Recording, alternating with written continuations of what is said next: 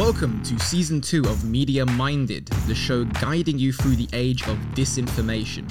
We'll be speaking to ex conspiracy theorists, exploring their journeys in and out of the rabbit hole of misinformation, as well as experts. Yes, those people who've decided to completely disregard this decade. Well, we're bringing them back because, and this might just be me, years of study trumps a three minute YouTube video.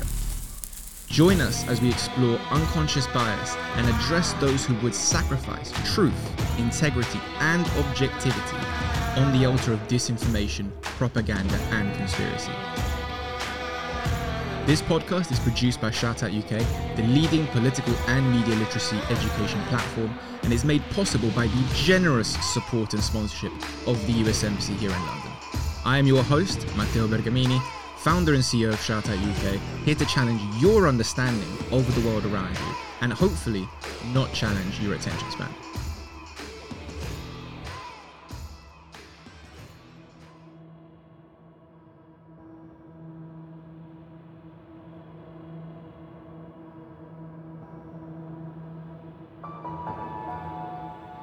On the hot button issues of today, it is increasingly difficult to distinguish the false from the factual, the opinion from the truth.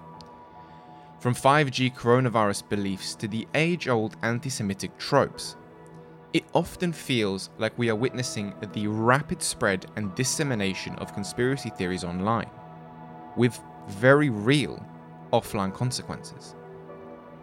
Putting out these digital wildfires before they take hold is both vital and necessary especially in our social media dominated and hyper connected world.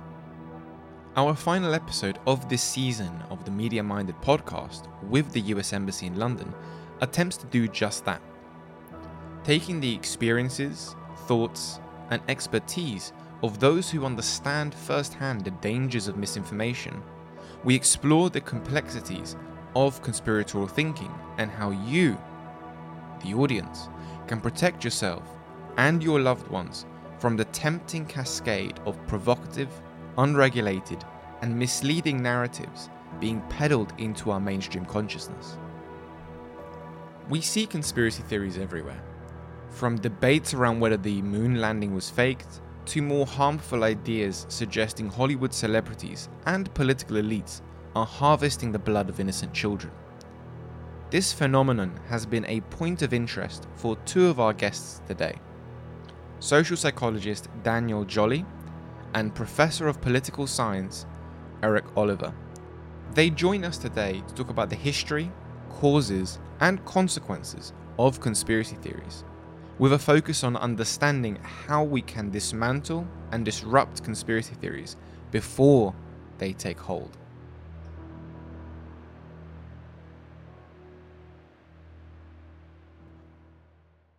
I'm joined now by Daniel Jolley, who is a social psychologist. Hi, Daniel. Hello. Thanks for having me. How are you today? Doing good. It's currently very sunny, so I'm wearing shorts, although you can't see that. amazing, amazing. Um, so, can you tell us a little bit about yourself and your research? So, I've been interested in the psychology of conspiracy theories for just under 10 years when I when I first came interested, it was always seen to be a bit of a fringe research area.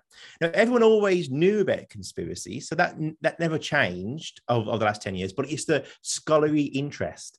When me and my my co-authors would say we, we were interested in the in understanding why people believe in conspiracies, it was always oh that's interesting, that's a bit different. Oh, what? Oh, hmm, how, how how fringe, how different. Whereas today it's such a different story. There's a whole blast of interest from other scholars, from policymakers, from the general public in trying to understand why so many people believe in conspiracies, why they kind of are taking over what it feels like our, our world. But for us, it's been kind of a priority for, for quite some time where, you know, we've been interested in understanding, you know, what's the harm of conspiracy theorizing? And of course, how can we try and address some of the harms? And I think what, what has changed in those 10 years is that the, the rhetorics have become much more noticeable. So, of course, we've gone through, going through COVID 19. This has been a whole host of different conspiracy theories that we as the public have been able to see in front of our eyes in, in the sense of on social media in actual behaviors in the real world and of course our, our governments talking about these rhetorics which you know five six years ago was not really the case.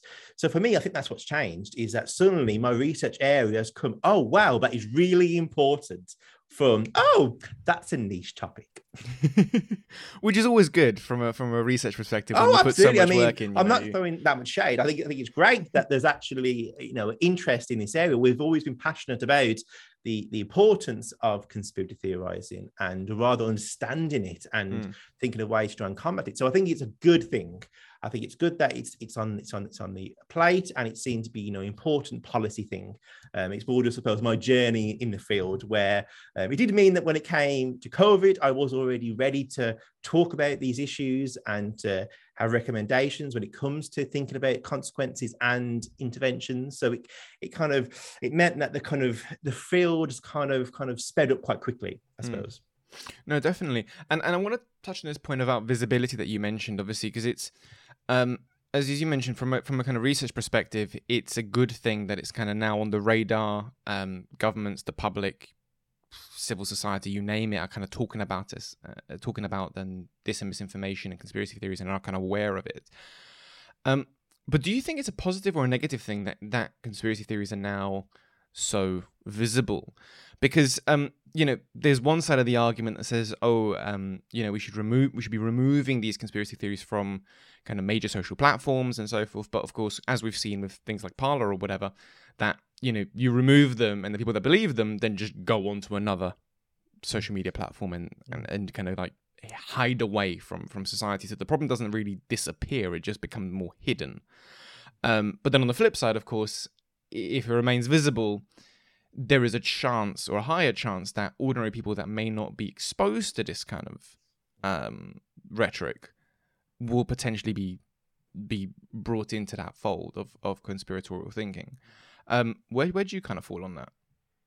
I think it's first staying off the bat, it's difficult. And it's one of those problems mm. that it's mm. difficult to have a clear answer. So unfortunately, it's going to be a bit of on the fence for me. But it, it really highlights how these, these beliefs, this rhetoric has been around for a very long time. Indeed, they've been around for as long as we have been around. They you can track them all the way back through history. So some people think, oh, COVID nineteen is the kind of floating ground. Is what's born, you know, the born of of, of these rhetoric. Is the, the mother of it. Well, actually, it's not true at all. We these have been around for a very long time which for me highlights it's the psychology, it's the, it's the biases that we have that draw people to, the, to these rhetorics.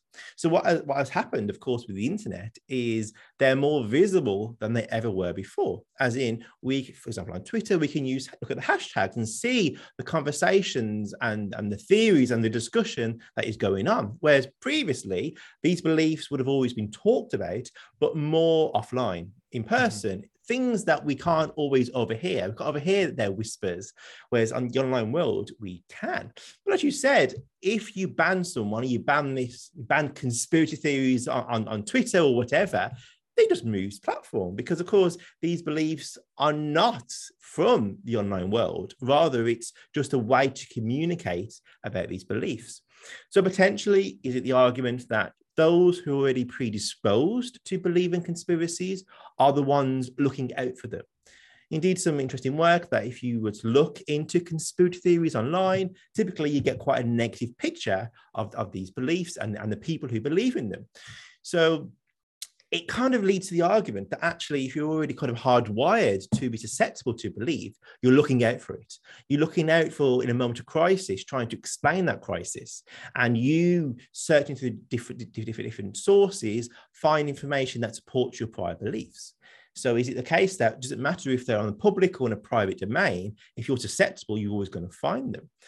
But with that said, we do know that conspiracy beliefs are, you know, very influential that when you're exposed to, to this rhetoric, and indeed if it's repeat exposure, this can, you know, change your beliefs and behaviors. So it could be said that if someone inadvertently is exposed to this rhetoric, and indeed may have never thought about it before, that exposure of a period of time could potentially lead them down that rabbit hole. so it's kind of that swings and roundabouts in a sense that if we remove them from public space and we push them to you know private spaces we then don't really know what's going on we don't really know what people are talking about we don't really know what the issues are so, indeed, for example, an interesting paper looked into the conversations around 5G and the link with COVID 19, or rather, the alleged link back in March 2020. And they can see that um, the hashtag, I believe it was COVID, hashtag COVID Corona or something like that, was, was, a, was a trending hashtag. And, you know, quite a lot of people tweeting were people who believed the conspiracy, but there was also people who were just taking the fun, uh, laughing at it, and then also people who were being who were trying to debunk it. But interesting, the paper suggested that at that particular time there was no authoritative sources. So, you know, public health or government or whatever. It was a space that people were talking about these issues. So if potentially this stays in the public domain, potentially enables uh, probably health authorities, people, who influencers, people who are trusted in this field, doctors, where, where, scientists, whatever, whatever the context, to also get involved and to have discussions with people who are talking about these issues. I think 5G COVID is just one example, but there are many other ways I can imagine this happening. Whereas when it's on a, a private channel, it's much more difficult to have those conversations. Um, of course, we can talk about the, the messenger and how that really matters later on. It depends on obviously who you trust but but for me i think it's i think it's good to have it in this space so that we can kind of see what's going on. And importantly we can then respond to it and have discussion about these issues rather than people just staying in their echo chambers and talking to each other and potentially kind of making themselves more extreme by staying in in in, in the uh, shadow shall we say. With the immense exposure that conspiracy theories have received in recent years partially thanks to the visibility of social media platforms. Many people believe conspiratorial thinking has been on the rise since the advent of the internet. However, as researchers from our previous episodes, and as Eric will explain, this is not necessarily the case. Throughout history, conspiracy theories have flourished and taken hold of large portions of the population during periods of perceived threat lack of control, and uncertainty.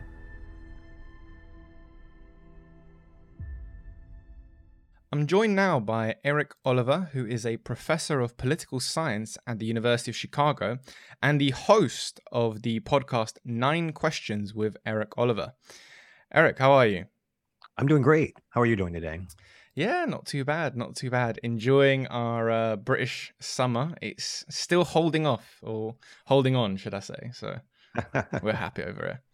Oh, good. I hope it's cool down there for you. Um, a little bit, a little bit. It's definitely yeah. not forty degrees. That was a bit too much. That yeah. Was, yeah. Our houses are not ready for that kind of level of heat. Yeah. Um. So, tell us a little bit about yourself and your research into conspiracy theories. Sure. So uh, I'm a professor of political science. Um, I'm very interested in how people make sense of their worlds. And I got interested in conspiracy theories uh, way back in the 90s when I was a graduate student. I was um, walking down the street in Berkeley, California. And Berkeley has a lot of colorful people. And this one guy comes up to me and was like, Hey, man, you got to check this out. And he handed me a little piece of paper that had a little detailed tiny writing on it about a conspiracy theory involving Queen Elizabeth and the Trilateral Commission and aliens. And, you know, at first I thought, okay, this is just another crazy guy. But then, you know, as I was reading through it, I was like, okay, this guy took the time and effort to kind of think through this and disseminate it. And he is thinking about the world in a much, much different way than the way I was taught that people think about the world in my political science classes. And at the time, I was doing research research on some other things, and so I said, okay, I'll you know put this on the back burner. But this guy always kind of struck me. And then a few years later, I had some room on some surveys I was conducting, and I thought, well, maybe I'll just ask about a few conspiracy theories.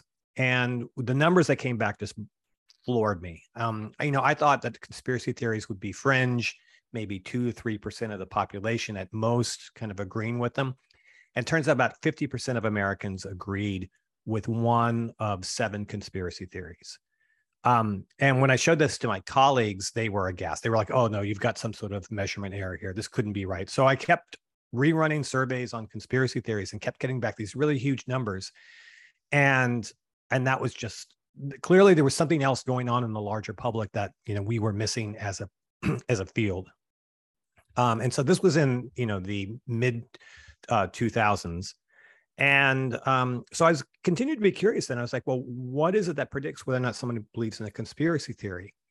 And it turns out the two biggest predictors of whether or not you believe in a conspiracy theory are do you have a supernatural belief or do you have a paranormal belief? So if you believe in heavens, angels, devils, if you believe in ESP, psychic powers, uh, horoscopes, these are the kinds of things that really are very strongly predictive of whether or not people subscribe to conspiracy theories. And so the question was, was what do all these things have in common? And in a lot of ways, what they all are are, are kind of forms of magical thinking. And what we mean by magical thinking is magical thinking is when we make attributions to unseen forces or unobservable forces for events that are happening around us. So we can't observe ESP. We can't usually observe demons or angels. Um, and most conspiracy theories, we can't directly observe um, the various forces, nefarious forces that are at work, kind of making something happen. And so the that then raised the interesting question of why are some people really drawn to magical thinking? And what is it about magical thinking that's so compelling for people? And so this is what then prompted research, which then became uh, the book I wrote a few years ago called Enchanted America uh, with my graduate student at the time, Tom Wood. And we were delving into why people have magical beliefs. And uh, it turns out people, I think, are drawn to conspiracy theories, to magical beliefs, to supernatural beliefs because they reflect our intuitions. They reflect the ways that we naturally go about trying to comprehend the world. And our intuitions are really defined by two key characteristics. On the one hand, they're really, really defined by our emotional states. And so typically, when we're feeling uncertain or we're feeling afraid, which is a very dangerous condition for most animals, animals really want to feel certain about the world. And so when we're feeling uncertain or when we're feeling anxious, that's a very uncomfortable state for us and we want to resolve it. And so what magical beliefs do is help us resolve that uncertainty. They they basically act as emotional palliatives. They make us feel better.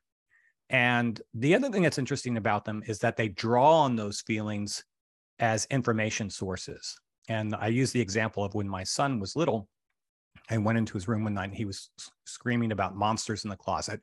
And we spent about 20 minutes kind of going back and forth and me trying to rationalize with him that says, listen, there are no monsters here. And finally, he said to me, he was like, you know, dad, if there are no monsters in the closet, then why am I afraid?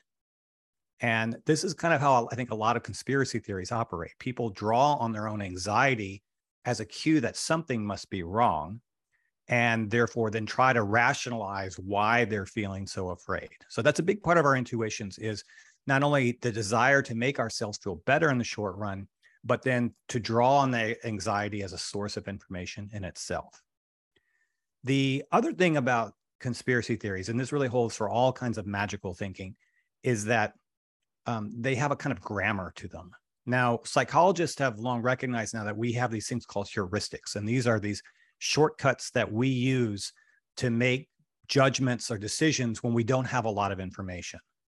And some of the heuristics that we use are things like a representative heuristic. So we think that things that look like one thing have the characteristics of the thing that they look like. And you know, I think in in supernatural beliefs, voodoo dolls are a really good example of this. Or we think that you know maybe pictures of holy people or pictures of our family members have their kind of essence to them. The other thing that's a big heuristic is an anthropomorphizing heuristic, and we see this a lot in conspiracy theories. So, in the United States, for example, you hear a lot of conspiracy theories that the CIA wants to do X or Y, and it's right. assuming that the CIA has like a singular intentionality to it, like it's a person. Um, and so you see these kind of anthropomorphizing heuristics in uh, a lot of kinds of magical beliefs, but I think they really show up a lot in, consp- in conspiracy theories. So if we put together both our emotional stimulus and then these heuristics, I think we can kind of get the groundwork that okay, these are how our intuitions function. And this actually is really, I think, what's animating a lot of the attraction of conspiracy theories.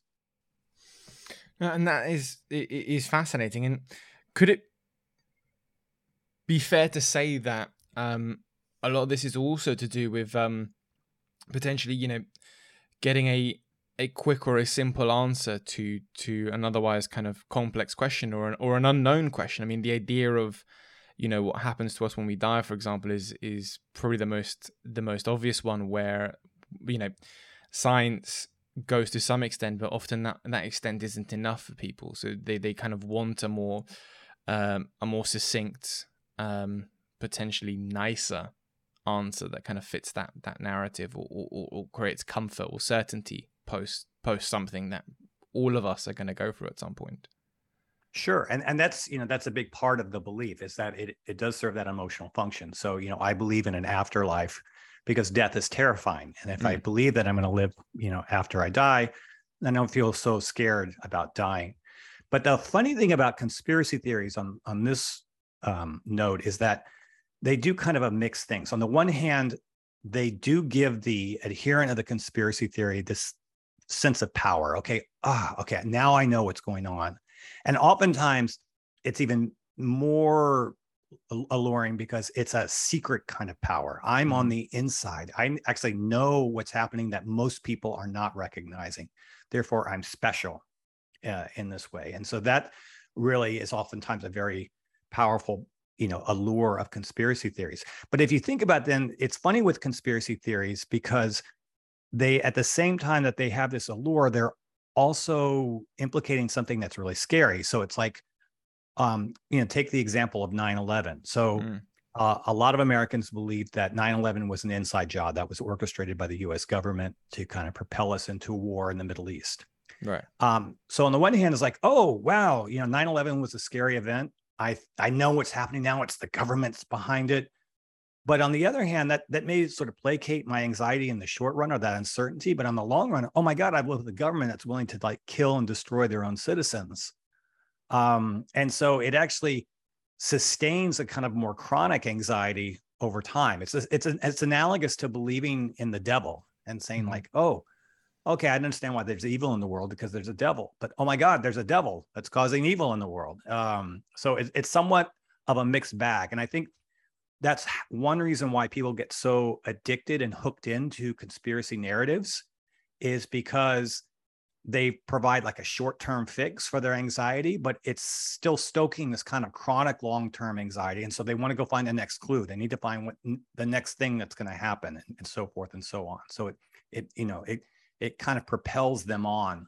But what do you think makes a conspiracy theory kind of catch on and have you know staying power or, or remaining um, almost relevant for lack of a better term because you know we, we've seen conspiracy theories come and go and kind of covid was was the kind of height of a bunch of different um you know pandemic inspired conspiracy theories some that kind of had a very very short uh, lifespan and others that propagated probably to this day. I mean 5g being being probably one of them. Um, but then if you look at you know qanon was was a really interesting one because it's it survived for for a while and you know now you've got qanon believers pretty much all over the world. Um, so is there like a, a profile or a set of almost things that that that make a conspiracy theory catch on and and really kind of survive the the test of time? Yeah you know it's funny if if it were ethical um I would do this experiment, which I thought about for a long time, which is about kind of putting out a bunch of different conspiracy theories and then to see which ones go viral. Um, with the idea that there, you know, there'd be certain rules that they would have to follow or not follow. And I mean, that would be fascinating. I can yeah, see why but, you say highly unethical, but yeah, absolutely yeah, yeah, fascinating. Um, so it's you know I've thought about trying to test this out with an experiment. Um, but what I've been able to glean on this, I, I, think you know it's it's important to recognize that there are you know thousands and thousands of conspiracy theories that go out there, and then there are a few that kind of latch on, mm. and it's it's I think that a lot of it's it's like advertising, um, which is or you know memes or anything you know you can try to put stuff out there and sometimes it sticks and sometimes it doesn't and part of that has to do with circumstance um, mm. so is your conspiracy theory at the right place at the right time um, i think a lot of it has to do though with are you tapping into these heuristics um, and so typically what a conspiracy theory does is that it takes an event or it takes a particular fact and then reads it in a way that's then um, consistent with what I was talking about this kind of feeling of anxiety, of needing to rationalize anxiety, or and then drawing in some other uh, heuristic that's there. So, uh, you know, take, um, you know, take 5G, for example. Mhm. Um, suddenly people see these towers going up. There's a sense of that people don't really know about the technology. So there's a lot of uncertainty around that. So there's typically a lot of anxiety around it. Plus, it's, uh, you know, there are corporations that are putting up these things. And we typically think that corporations don't have our best interest at heart. Um, and so it's easy in that sense of, okay, there's a very powerful force that I don't, that has no accountability to me, that's doing something that seems that I really don't know very much about. And that, you know, has these radio waves. And I don't really know what radio waves do, but they seem to be, you know, they're activating my phone, but they're probably also doing something more than that. And so you can, you know, that's then a very fertile terrain for then coming up with some sort of alternative narratives. And we saw the same thing with COVID, uh, you know, particularly, and we, we still see it, but, you know, early on this, here we have this, you know, infectious disease that's causing all kinds of death. It causes, makes people very, very uncertain. So immediately there are conspiracy theories. Where does this disease come from? You know, we see the government, you know, flailing about and trying to have a response to this. Well, why is that? Why is the government so unsuccessful? Um, what is behind you know these vaccines? Um, and the other thing you know it's important to know about i think like why vaccines oftentimes get implicated in conspiracy theories is that vaccines hold a lot of um, or vaccines are really counterintuitive to us. You know the idea that i'm going to take something that's you know a septic pus and you know inject it into my body and this somehow or another will protect me is is probably one of the most counterintuitive things. Like our intuition is is we're very very sensitive to contagion and uh, to you know tainted poisonous things. We've evolved to have a hypersensitivity to these types of things. So the idea of you know of taking something that is you know in a very small dose could be harmful for us and that that that protects us really doesn't make a lot of intuitive sense for most people. And we've seen opposition to vaccines since vaccine you know for the past couple hundred years since Mhm. vaccines really started um, and so, sure enough, when you see um, people who rely on their intuitions a lot, are typically very, very reluctant to use vaccines. Now, the way that gets overcome is, of course, when you face reality. So, when you do have, you know, if we have smallpox or we have polio that is sort of rampaging across the population and it's very, very visible, um, people typically set aside their vaccine hesitancy for the most part. And you can see this in the United States. Like most senior citizens, most people who are most vulnerable to COVID are vaccinated. Where you're seeing most of the vaccine hesitancy is amongst people who are under 65. Um, so because they can you afford know- to have that hesitancy. yeah, because you can. Right, Right. exactly. So, you know, you know, when it comes down to brass tacks, like, okay, yeah, people typically then give up their magical beliefs, but oftentimes it takes a lot, you know, and and some people don't. Um, and so that kind of the, it shows really the power of intuitive thinking and the power of our intuitions in shaping our behaviors. Um, and the same thing I think then goes with you know the conspiracy theories. They really draw on our intu- intuitive proclivities and they have that allure and they have that power, particularly when we have things that are uncertain and the outcomes are really unclear for us. hmm So, how, how pervasive would you say is conspiratorial thinking amongst the general public, and and what does this say about how we form uh, opinions on a on a kind of mass level or on a societal level? Um, well, I can I study mostly the United States, so I can Mhm. speak to what's happening in America. Of course. Um, I think the situation is somewhat different in both the UK and in Europe. Um, but you know, I like to tell when I when I'm giving talks in Europe and I'm I'm talking to people who are non-American, uh, the fact that if you go and you survey the American population, about 30% of Americans believe that we're living in end times as foretold by biblical prophecy. So they think the rapture is imminent. And this has been going on, you know, as long I've been doing surveys on this now for about 15 years, and that that number has been pretty steady during that time. It's not simply just because of all the tumult of the past few years. when you say the number, you mean the thirty percent that Yeah, the Right, thirty yeah. percent. And so uh, Americans have a, you know, there are a large percentage of Americans who I think are underrepresented in kind of national media uh, or national culture, but who really hold some very serious magical beliefs. And this idea that, you know, for these people, everything is a potent sign of the second coming of Christ. And, you know, in, in the United States, they really welcome it. And it explains a lot of like, so the enthusiasm, for example, of the religious right for Israel and support of Israel because they think Israel is important in terms of this biblical prophecy. Uh, right. Uh, that's a little aside there. Um, so, you know, in the surveys I've done, you know, usually around 50% of people believe in one of the conspiracy theories that that we set forth. One of the most common ones is that uh, the idea that the Food and Drug Administration, that's the agency in the United States that regulates drugs, mm-hmm. um, is deliberately withholding approval for natural cures for cancer because of secret pressure from the pharmaceutical industry. And typically, about 40% of people believe that. Wow. Um, that's probably the, the, most consistently the most popular one. And the reason why that's most popular, it's it's a relatively unideological claim. It, it people on the left subscribe to it just as well as people on the right. Mm-hmm. And if you think about it, you know, people on the left, you know, are suspicious of corporations. So that I was going to say it kind of fits in their yeah. wheelhouse quite right, quite perfect. And people on the right are suspicious of government, so it fits for them as well. Mm. So it's kind of the you know kind of perfect.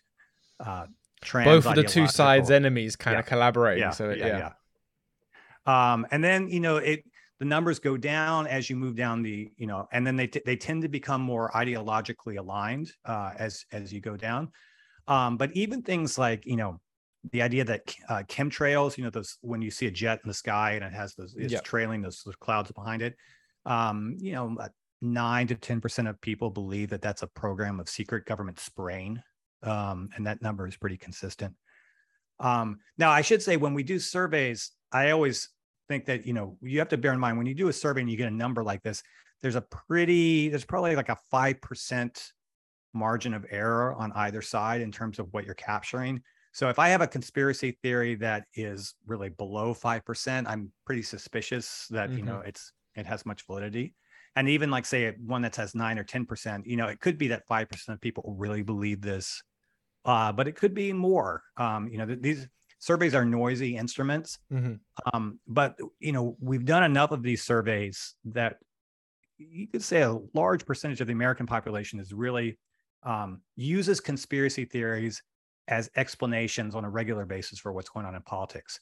Um, I think this is not uncommon in a lot of other parts of the world. Um, for example, in South America and many parts of Asia and the Middle East um, and Africa, um, you see these these types of conspiratorial narratives tend to be very rife.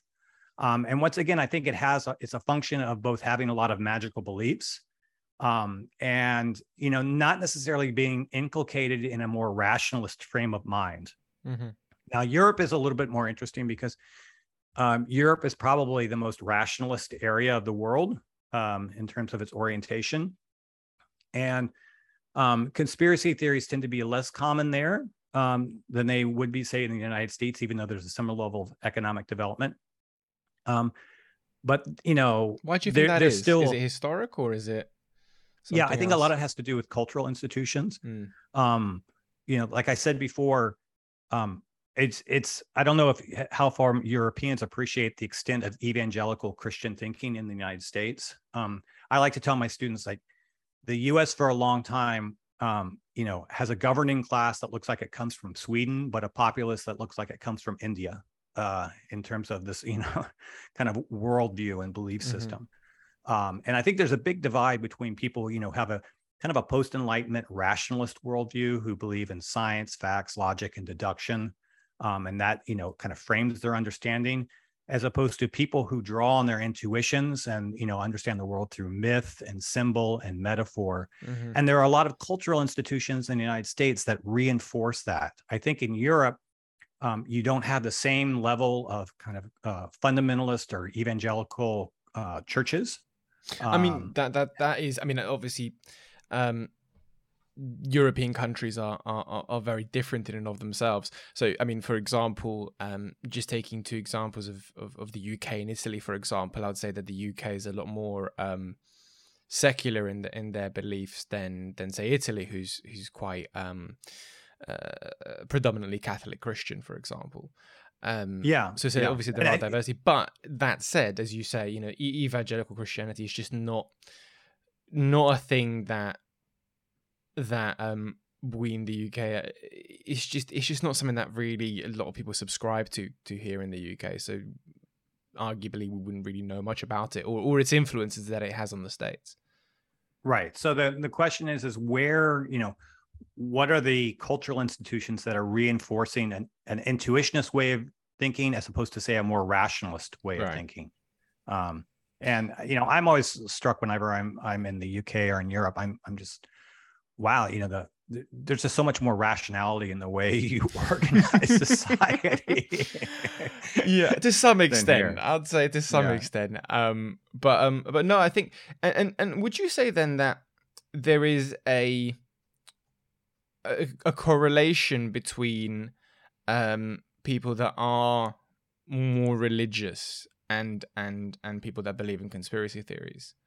Would you say? Oh, in the United more... States, yeah, definitely. Um, it's and it's um, it's if you look at, I mean, a, a lot of religion itself is is situated in what is a kind of conspiracy theory. There are these unknown forces, particularly there's belief in Satan or the devil. Right. there's this unseen, invisible, nefarious force that's out there causing, you know, tumult and chaos. Um, and so it's uh, and because religions really work in a kind of mythic culture and uh, it draws on these ideas of metaphors and symbols and these heuristics these you know these emotions that propel the narrative mm-hmm. um, the the idea of these tropes of magical thinking of contagion you know the idea that if i touch the holy shrine i will be blessed or if i you know i i i hit the taboo thing then i need to be cleansed um these are you know this this type of thinking is very you know prevalent in religions it reinforces the religions themselves reinforce this type of thinking so that makes uh, their adherents particularly susceptible then to conspiratorial ways of thinking because it, it coincides so well with this other dominant worldview that they have.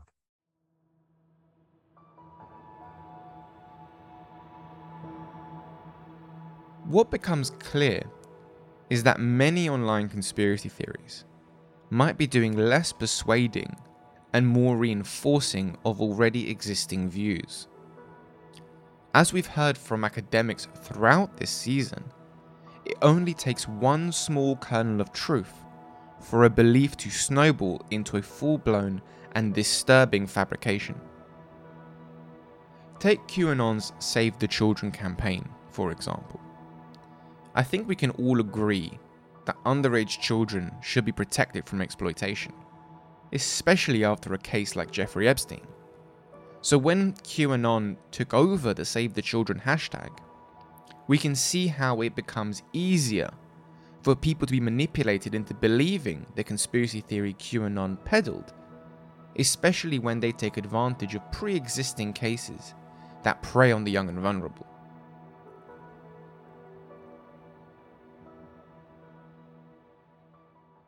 There's not a switch on, switch off switch. It's not that mm. you suddenly are exposed to, you know, content that suggests climate change is all a hoax, and suddenly you're like, right, that's it. I'm now this this person. I've changed my whole identity. Rather, it's a, it's a journey in a way that a person, you know, in a way, I use the word gets more radicalized as time goes on, and how long that journey will be is very much, I suppose, down to the individual and what they're consuming and the conversations they're having and it could be quite quick. It could be a month. It could be it could be over six. It could be a year. It very much depends on, on the individual. But that's a really great point in that these beliefs will be will be different and people believe in different conspiracies to a different amount mm-hmm. they may have this overarching central belief that they distrust other people they distrust those who they perceive to be powerful which could be governments could be, could be scientists but also could be those who they, they perceive to be threatening such as minority group members who they feel threatened by so in a way, it's not that on and off switch. In, in, a, in a way, it's much more complex than that. And you know, when we think about interventions, how we try and target someone, whether we try and target, you know, um, preempting before they get radicalized, or how we think about okay, when someone's already down the rabbit hole and it's it's, it's so enwrenched, it is there, it's part of their identity. How do you kind of deal with it? And and this trust element is really interesting to me, right? Because um, you know this this plays a big part because it's the idea of the distrusting say you know the World Health Organization if you're talking about a, a pandemic or, or a health crisis, or it's to do with elections, and, and therefore it's it is the distrust in the process and and and and government in general, right? Um, but that kind of level of almost cynicism or, or, nihilistic kind of like lack of trust in, in institutions and in academics and, and, and so on then translates to almost blind trust in say influencers or, or people on social media that really you have no reason logical reason to trust them. Um, so it's kind of like this kind of double standard almost that all the people that um, we've been told well they've gone through rigorous testing they've gone through years of study etc that's why we we as a society trust them.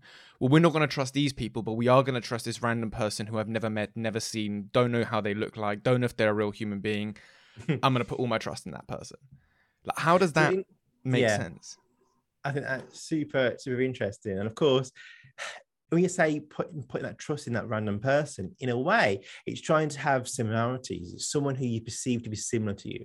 So mm. maybe you perceive you both to be very powerless, and you're in this form online or really in the pub, and you're you're both on the same side, trying to understand whatever issue you're trying to understand, and you're pointing the finger who, at those who you perceive to be powerful they are different to you. I, you know, they are not after my best interests. Where instead in this community space you feel that this person actually is in your best interest they are trying to protect you and your group so i imagine that person if they highlight they are a different group to you a different political party i suspect you wouldn't necessarily trust them whereas if you feel they are you know similar to you you're going to hold on to that that's why i think the messenger is really important. Mm-hmm. And how, you know, interestingly, a biomedical approach that has been supported by a powerful source is something that we people who believe in conspiracy theories don't engage with. But once that same approach, that same biomedical approach is supported by a powerless source, it's then seen to be legitimate and people want, want to engage in it for those who believe in conspiracies. So again, it's all around who they perceive to be the messenger and who they perceive mm. to be giving them that information. So, in a way, when it comes to public health, for example, is it good to have a myriad of stakeholders involved? So, when I say stakeholders, I mean community leaders, influencers, people who can talk about these issues really passionately. So, doctors online, for example, talking to their communities, they are likely to build trust. Also, when I, I think more, more generally, just thinking out loud here, I wonder if we felt more connected and more understanding of, shall we say, the government, would that change how we think about governments and conspiracy theorizing? As in, often we just think of the government. The government has done this bad thing and they've lied about COVID, they've lied about climate change or whatever it is. When actually the government is a very complex beast. There's many different factors in it. There's not just one entity. So if you had a good relationship, let's say with your MP or indeed your, your council or, or whatever it is, does that in itself breed trust in those institutions and other people? So when it comes to you thinking about, know you see online and you hear about the government has lied about COVID, you think, well, actually, there isn't really just the government, rather it's made up of many different parts. And does that knowledge and that understanding and that connection change how you interact with these rhetorics? As I say, it's just a think out loud thing. I have no data on that, no suggestion that it may actually work, but it's just thinking about community element and how we know that seems to be really important. And at least when I think about conspiracies, the ones I know of, it's always this overarching thing. It's never like, actually, you know, could your MP do that? Do you trust your MP? Do you have that faith in your MP? And when you mm. think about doctors and nurses, do you trust your doctor? And does that trust in your doctor actually help when you think about these issues? So if you are a new parent worrying about whether you should vaccinate your child, if you trust your doctor, well, then a conversation with them could be really productive. And when it comes to thinking about doctors in general, you may think, oh, okay, I'm not sure about that, but my doctor, yes. And that kind of helps you kind of work through the the the rhetorics and indeed whether you vaccinate or not. Mm-hmm. No, definitely, and it and it you know, if we see the government as you know this this kind of obscure, massive institution, it kind of fits the perfect profile of the Hollywood bad guy, right? right you know, very right. obscure, this massive organization that's just doing evil. Mm. But then, as you say, if we first of all understand it better, so understand the processes, understand how it works, and you know these things that frankly we should be taught in school, in you know roundabout sense. Um, and then had that more personal touch with, say, our, our local politicians, be it an MP, yeah. councillor, or you know yeah. the equivalent in whichever country we're talking about. Yeah. Um, then arguably that kind of there's, there's mysticism of this kind of evil organization kind of dissipates and disappears. Um, Although it may only work for those people who are not in the, yet in the rabbit hole who have these entrenched beliefs. Right. Maybe it'll help debunking. And it also makes me think about um, during during the COVID time in 2020, 2021, the, the, the I'm pretty sure it was the New Zealand president, the prime mm. minister, used to do quite often um, Facebook lives talking about the policies it's going through and talking to people in the comments and kind of having that discussion with the everyday person. Now, I'm sure I watched a couple of them. They appeared in my feed and I found them super engaging. They were super informative and it felt like you were part of the conversation. And indeed, we know that when you feel you have a voice, this can be really empowering. And you know, in, in science, it's called procedural justice. And you can, if you have a voice in society or in your workplace, it can make you feel more empowered, which you know could be a buffer to belief in conspiracies. So I do wonder if that personal connection, indeed in that context with the prime minister, could that have you know increased trust in, in institutions and maybe have buffered conspiracy theorizing for those who may be on, on, on the fringes? Going back to obviously the um the, the, the, the people that have gone down that rabbit hole, is um, belief in one conspiracy predictive of others? Like, are they more likely to believe in more if they go down down to one, or is there was there no connection there? So the research suggests the answer is yes. People who believe in one conspiracy are very likely to believe in others. And that is because, you know, if you have distrust in the government and you start to believe that they've covered up COVID 19, it then opens the doorway to think about, okay, well, what else have they done? If they can, if they can do this, and I think they've done this, you know, what else have they covered up? How else are they trying to harm me and my group? So it's all, you know, around that central belief that you think other pair of people are doing bad things and, and are covering it up. Back to again that, that distrust. If the conspiracy belief breeds that distrust, it then could you know um, erode beliefs in other issues that we have. So mm-hmm. yeah, absolutely is one of those consistent findings that that that, that we seem to have in our in our field. And, and, and, it makes sense because you know if you're gonna if you hold the belief for example that, that the you know the twin towers was an inside job you're you're it's not really that much of a stretch. If you think your government's capable of that, it's not really much of a stretch to think, oh yeah, the government definitely faked the moon landing. Do you know what I mean? Like it's absolutely, absolutely. And think about the absolute opposite. If you have mm. trust in our institutions and you trust consensus in science and you trust, mm. uh, you know, uh, the gateways that we have of knowledge, then similarly, when, when the government says it was this is what's happened, this is the official account, you would like it to go, yeah, you may think critically about it, you may look at different sources, of course, but then you ultimately are going to go, yes, I trust scientists. Mm-hmm. I see the consensus that climate change is happening, that vaccines are safe. Mm-hmm. And you hold on to that because you have that trust. You have that worldview of trusting. Whereas I say the opposite is yeah. true for those who believe in conspiracies. It is all, you know, down to our worldviews. So when we come to sense make and try to understand a particular issue, it's kind of putting our rose tinted glasses on. And it's mm. kind of what is our prior beliefs? What kind of meets that agenda? So of course, when you think of interventions, for those who are already down the rabbit hole it's like how do we change that viewpoint how do we mm-hmm. get people to kind of take off those glasses and at least to ask questions and to evaluate the evidence rather than going the first thing i read in google because it says what i want is what i then retweet rather than stopping and thinking okay it is saying what i think and it makes you feel good but I probably should check to see what other people are saying. Is this, you know, author credible? Is it actually something that I can really kind of stand behind and believe? and potentially, you know, it's all down to what critical thinking abilities, thinking through these issues in that moment, and arguably being able also to regulate your emotions so that when you find yourself in this moment of sense make and you're trying your best to think critically, that you can also deal with your anxieties and your and your anger and your and your feeling of threat to be able to think through these issues. Because we know that that being more reflective can reduce belief in conspiracies. That has been shown by quite a few studies. But as I say, I, am certainly not naive to think that in a moment of crisis, your skills might go out the window because you feel this anxiety. So for me, I think it's trying to deal with both these things. And, you know, ideally, young people trying to have, have skill set building around critical thinking abilities, online, online learning and whatnot, but also around emotions and how we deal with with, with crises that you know happen. Um, but at the moment, there's not really that, that, kind of push towards those skills. I think I think it'll come. I think it'll come because there's more interest in the area of misinformation, disinformation, in the online world. So I do think this this will appear but at least right now it's kind of not necessarily there. It seems to be very teacher focused. If a teacher wants to focus on these mm-hmm. issues as part of for example P- pshe which doesn't have a strict curriculum as such there's a bit more flexibility we usually you can find these sort of skill set building in those kind of classrooms.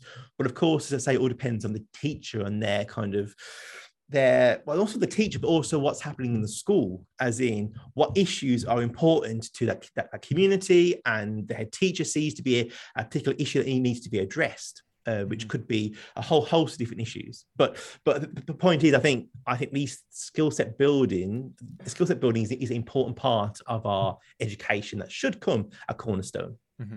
No, no, definitely. I, mean, 100% agree with you. And actually, um, it's interesting you say there's often teacher led because when you consider then uh, those same teachers often um, don't feel equipped to then deliver this work. There is there's obviously that skills gap, and there was a um, bit of research done by um, James Weinberg from from Sheffield Uni that that found that um, less than one percent of teachers surveyed um, believe they had the, the, tools necessary to deliver political and media literacy. So there's it, it kind of almost compounds itself into that that because there isn't a set portion in the curriculum to kind of deliver this, and I think emotional resilience is super important, as you say um, there isn't that that element in the curriculum or that space in the curriculum to properly delve into this. Um, but further than that, if it's then teacher led, but the teachers don't feel like they mm. have the ability to then deliver this, mm. yeah. um, you know, it then gets it's kind of mm. doubly less likely for yeah. it to be um, for it to be to be done in schools. Yeah, um, but of course, to play devil's advocate, it's also saying if I'm saying we're saying it's important that these skill sets are taught the curriculum is already bursting. What mm. is removed to have this in there?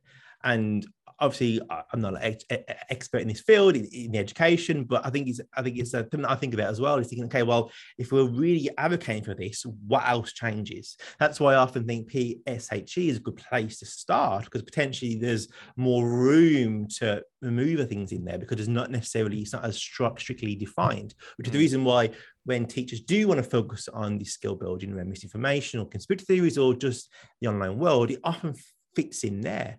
And just by looking online um, to see what, what, what resources exist, that is kind of where it usually fits.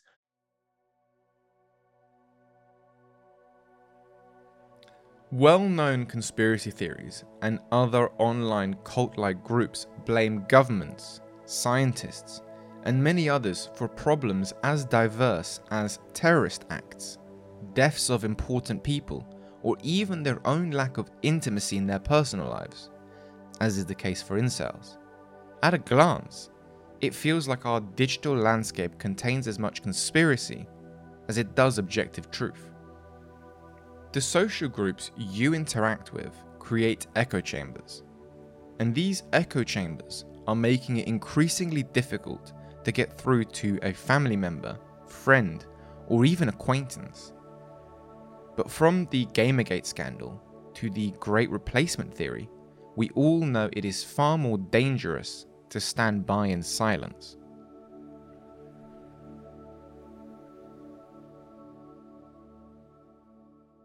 You know, um, and there, is no simple uh, solution. So I, I, get this question a lot, which is when I give talks about this, people always say, well, you know, what do I do with that crazy uncle who I see over the holidays? You know, who has, you know, that was actually going to be one of my questions, but yeah, yeah, and you know, how, yeah, how do I how do I talk to that person? You know, how do, how to make sense to the other side? Is there how do what do we do about this? Mm. And um, you know, the I have two answers to this, and I'm not super satisfied necessarily with either one, but they're the best that I've been able to come up with. So the first one is when you're talking to somebody who has a conspiracy theory, it's important to realize they're not looking for reasoned arguments against their conspiracy theory. Their their whole reasoning apparatus is is in defense of the intuition that's behind the conspiracy theory. And that intuition is one of fear and anxiety for the most part. So you you you probably are never going to be able to reason someone out of their conspiracy theory but what you could possibly do is empathize with them and say wow okay huh you really believe the government is capable of you know wanting to you know inoculate you know to implant chips in all the population and have millions of people die in order to have this nefarious plan? That that must be a pretty frightening worldview. Um how do you, you know how do you feel about that? And and and it, it, goes back to like you know when my son was talking about the monsters in the closet he didn't want me to tell him that there were no monsters in the closet. He wanted me to acknowledge his fear um, and i think just simply acknowledging and witnessing people's anxiety can be really comforting to them and in some ways lessens the grip of the narrative uh, slightly right. um, and we know we all want to be heard we all want to be witnessed we all want to be seen um, and I think a lot of times when people are saying when they're doing conspiracy theories, they're just they're wanting that. They're wanting that kind of reassurance. Um, but that's a tall order. It requires a lot of patience. It requires a lot of time. It requires some some intimacy and connection there. Mm-hmm. Um, another thing that I do when I have talks or I have students who who bring up conspiracy theory, I, I just ask them very simply. I said, okay, you know, our our beliefs are tools for us. They're tools that we use to make sense of the world, and all of our tools have utility. So what utility does your conspiracy theory have for you? What is it? What is it actually doing for you at the end of the day? How is it helping you in that regard? Um, and that's something that I think most people don't really consider very much. And that doesn't necessarily, you know, cause great revelations, but at least redirects the conversation to not whether or not the conspiracy theory is right or wrong. And I think that's always the the the trap that we get into is trying to tell people people don't like to hear that their beliefs are wrong and any i don't like to hear it myself and you know when someone tells me your beliefs are wrong i immediately get defensive and i double down um but if you can kind of redirect it's it's a, it's a little bit of like jujitsu um it's it's kind of it's taking that energy mm. and kind of moving in a different direction and that sometimes then you know provides uh, an opportunity for a different kind of discussion that's mm-hmm. out there. No, and I think that's important, especially the, the, the empathy point, because I think sometimes, and social media sometimes doesn't help the situation where it's it's kind of very combative um, in the kind of back and forth, and actually redirecting the conversation because you know discussing about the conspiracy theory you're, you're arguing against something that has no no basis in reality. So realistically how can you possibly have a a, rational argument, you're just going to frustrate yourself and the person you're you're supposedly trying to help. Um, but like you say, if you're kind of going to go behind the thing, you know, behind the thing that they believe, but actually try to um, hear their fear or hear their their their um their their anxiety behind whatever it is that's that's leading them to to down that path. Um, that sounds more productive than than just headbutting and saying no you're wrong for this and this reason because then they're not going to listen to you as you say it's just not yeah. going to happen yeah and most people are the same you know you have to believe in the conspiracy theory you talk to someone about politics and if they're quite staunch on their beliefs um you know just butting heads is not really going to change their mind right and that and that's you know the the question is it's how you know there are there are people who you know come to realize it's you know whether they're in a cult or religion or they you know uh, some sort of other dysfunctional belief system that is you know ultimately causing them more anguish than it's helping them mm-hmm. um you know they'll have their own moments where they kind of realize truth it's it's typically not because someone told them what they're thinking was wrong mm-hmm. um but it's more likely that someone just actually listened to them and and validated them and recognized them at that moment who didn't wasn't part of that kind of circular and enclosed narrative structure that they were kind of clinging on to. Right. And thinking on a kind of more wider societal basis, I guess, um, what role does social media platforms play in kind of debunking and dealing with with misinformation and conspiracy theories? Um, so role is, should I, they play rather? Yeah, I, I, think whenever we have new media of any kind, it allows for the dissemination of kind of transgressive beliefs. Um, so in the United States, for example, you can go back and look in early American history. There are a lot of conspiracy theories at the time of the American Revolution and in the first decades of the American Republic, when there were two things. There was suddenly a massive widespread literacy in all of these pamphlets and penny presses. And so there was all this new media that was being formed um, that people were glommed onto. And these pamphleters, of course, were sensationalized and they there are all these conspiracy theories kind of going forward. Um, the United States even had a political party for a while, a national political party called the Anti-Masonic Party, that was basically an, uh, an you know a conspiracy theory about the Masons. Right. Um, so what we see now is once again like a new media technology um, and sort of a this sort of democratization of access to the public. Um, and of course, that means a lot of it's unmediated. So you know, like the you know the crazy guy I met in Berkeley, you know, 25 years ago. I'm sure now he probably has a podcast and you know millions of followers. Uh, so you know, it's allowed voices like an Alex Jones, for example, to to to gain audience and to disseminate ideas more broadly um, than they were, you know, prior uh, to you know prior to the 2000s. Um, conspiracy theories tended to be like within these books and there were these mailing lists and it was a really cumbersome and you know a much more buried kind of subculture that you know to gain access to these narratives and these ideas.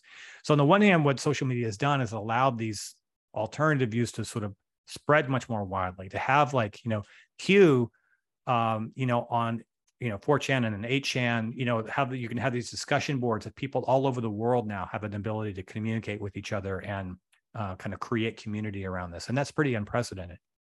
And so the question is is can you use this same media technology to um, combat the misinformation that most conspiracy theories uh, set forth. And uh, that's we're still trying to figure out how to do that.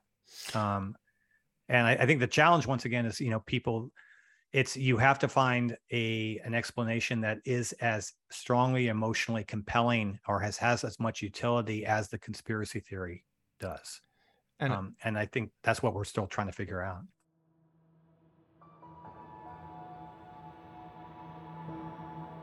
There isn't a one size fits all approach to misinformation and conspiracy theories because everybody's circumstances are different.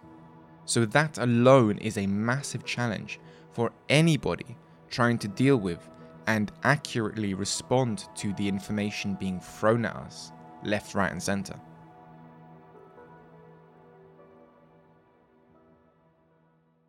What are the kind of best lessons learned from from your expertise and also the kind of impact that this has had on society would you say? So i suppose the best, best lessons is having more of understanding of psychology. So we've always knew that you know sense making anxieties uncertainties were a breeder of belief in conspiracies. And the covid-19 covid-19 pandemic has just really highlighted those are some of the same factors are involved so, you know, when we think about interventions, is it really trying to focus on some of those skill sets? So, of course, we talked about critical thinking and trying to deal with emotions, but coupled with that, is it also trying to make sure people feel more, more empowered in society?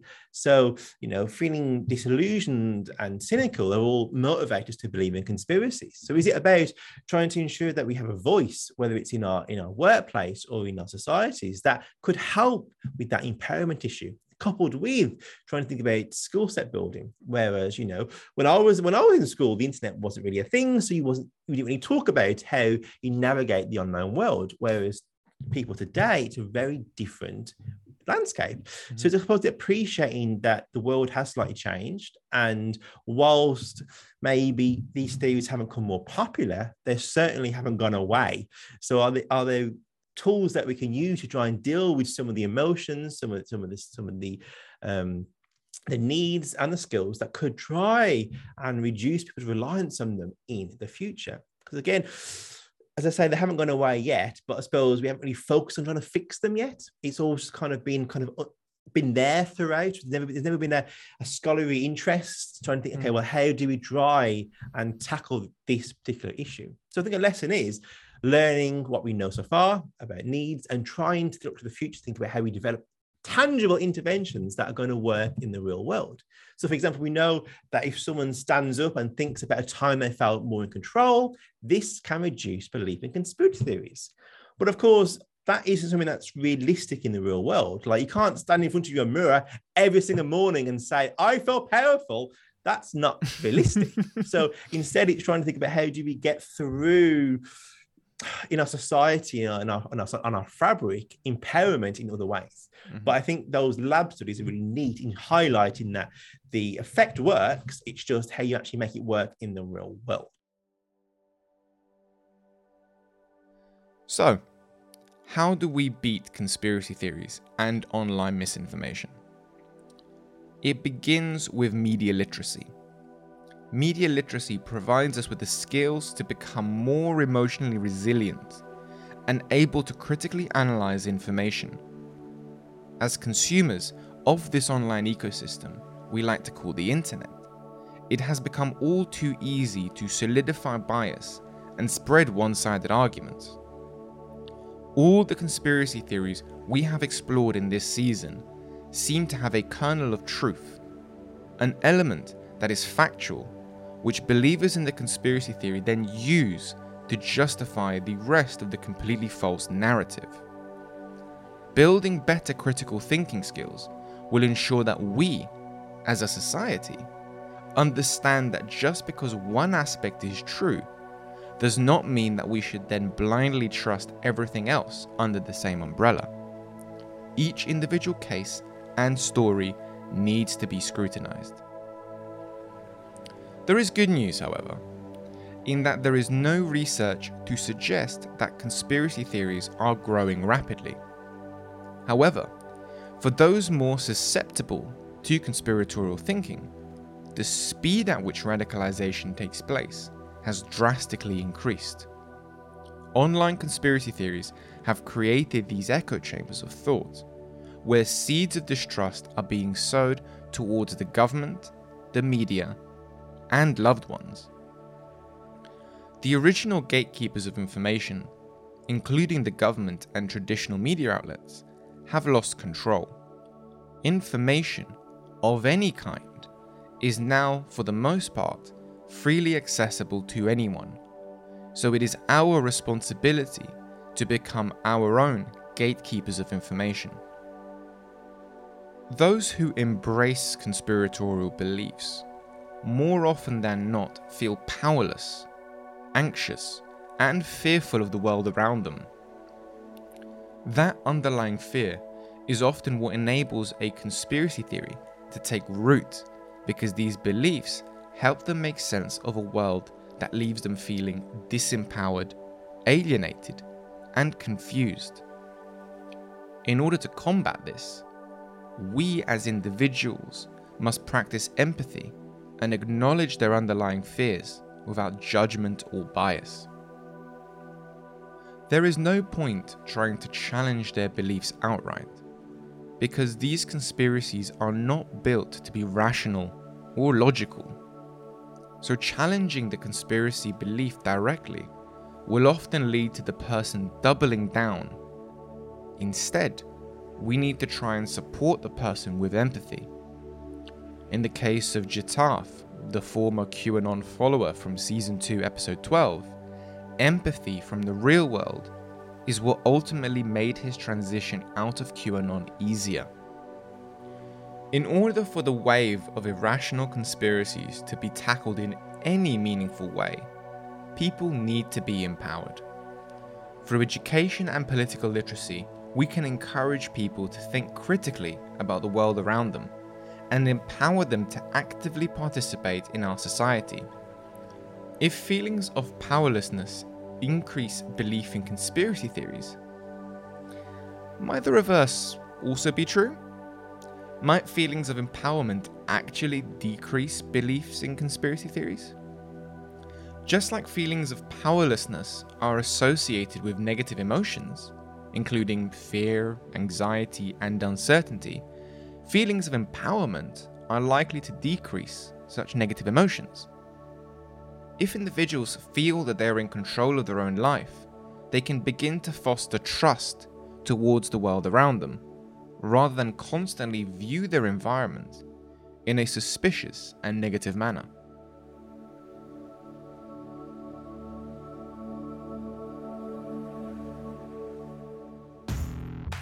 Thank you for listening to season two of Media Minded, the show guiding you through the age of disinformation. This podcast is produced by Shoutout UK and edited by Sabina Mackenzie Brown. Make sure to follow Shoutout UK on Twitter and Instagram to get updates on all of our upcoming episodes.